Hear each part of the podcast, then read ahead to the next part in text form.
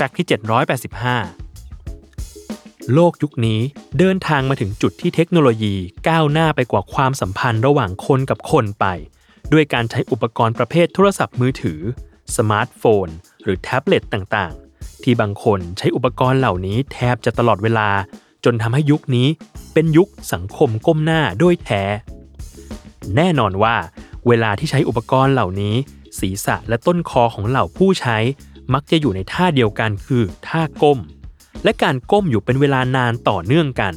เป็นสาเหตุของอาการอาการหนึ่ง โดยเราเรียกกลุ่มอาการนี้ว่า text neck syndrome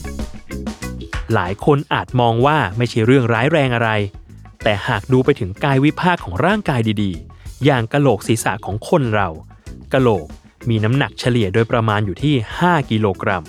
และปกติธรรมชาติของร่างกาย ศีรษะของคน จะสร้างให้อยู่ในระนาบตรงกับแกนกลางของลำตัว แต่การก้มศีรษะออกจากแนวระนาบไปข้างหน้าทุก 2 เซนติเมตรทำให้ไหล่และกล้ามเนื้อต้นคอ ต้องแบกน้ำหนักเพิ่มขึ้นถึง 100%ซึ่งการก้มหน้าดูโทรศัพท์มือถือ พิมพ์ข้อความ แชทคุยกับเพื่อน ต้องก้มศีรษะออกไปจากระนาบอย่างน้อย 6 เซนติเมตรคิดสภาพเอาแล้วกันว่า ไหล่และกล้ามเนื้อต้นคอ จะแบกรับน้ำหนักมากแค่ไหน พักการมองหน้าจอบ้าง ก่อนที่จะต้องไปโรงพยาบาล เพราะอาการปวดไหล่และกล้ามเนื้อต้นคอ หรือถ้าอยากพักไปรับความรู้ดีๆ ขอเชิญที่สุขภาวัฒนะ Exhibition ศูนย์การเรียนรู้สร้างเสริมสุขภาวะ โรงพยาบาลศิริราช ที่มีความรู้เรื่องสุขภาพ ให้คุณถอดรหัสสุขภาวะ สู่การมีอายุวัฒนะได้อีกเพียบเลย